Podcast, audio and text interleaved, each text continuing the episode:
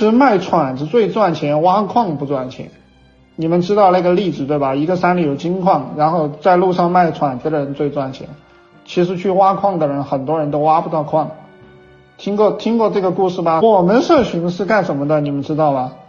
我们社群是专业卖铲子的，我们不挖矿，卖个铲子让别人去挖矿。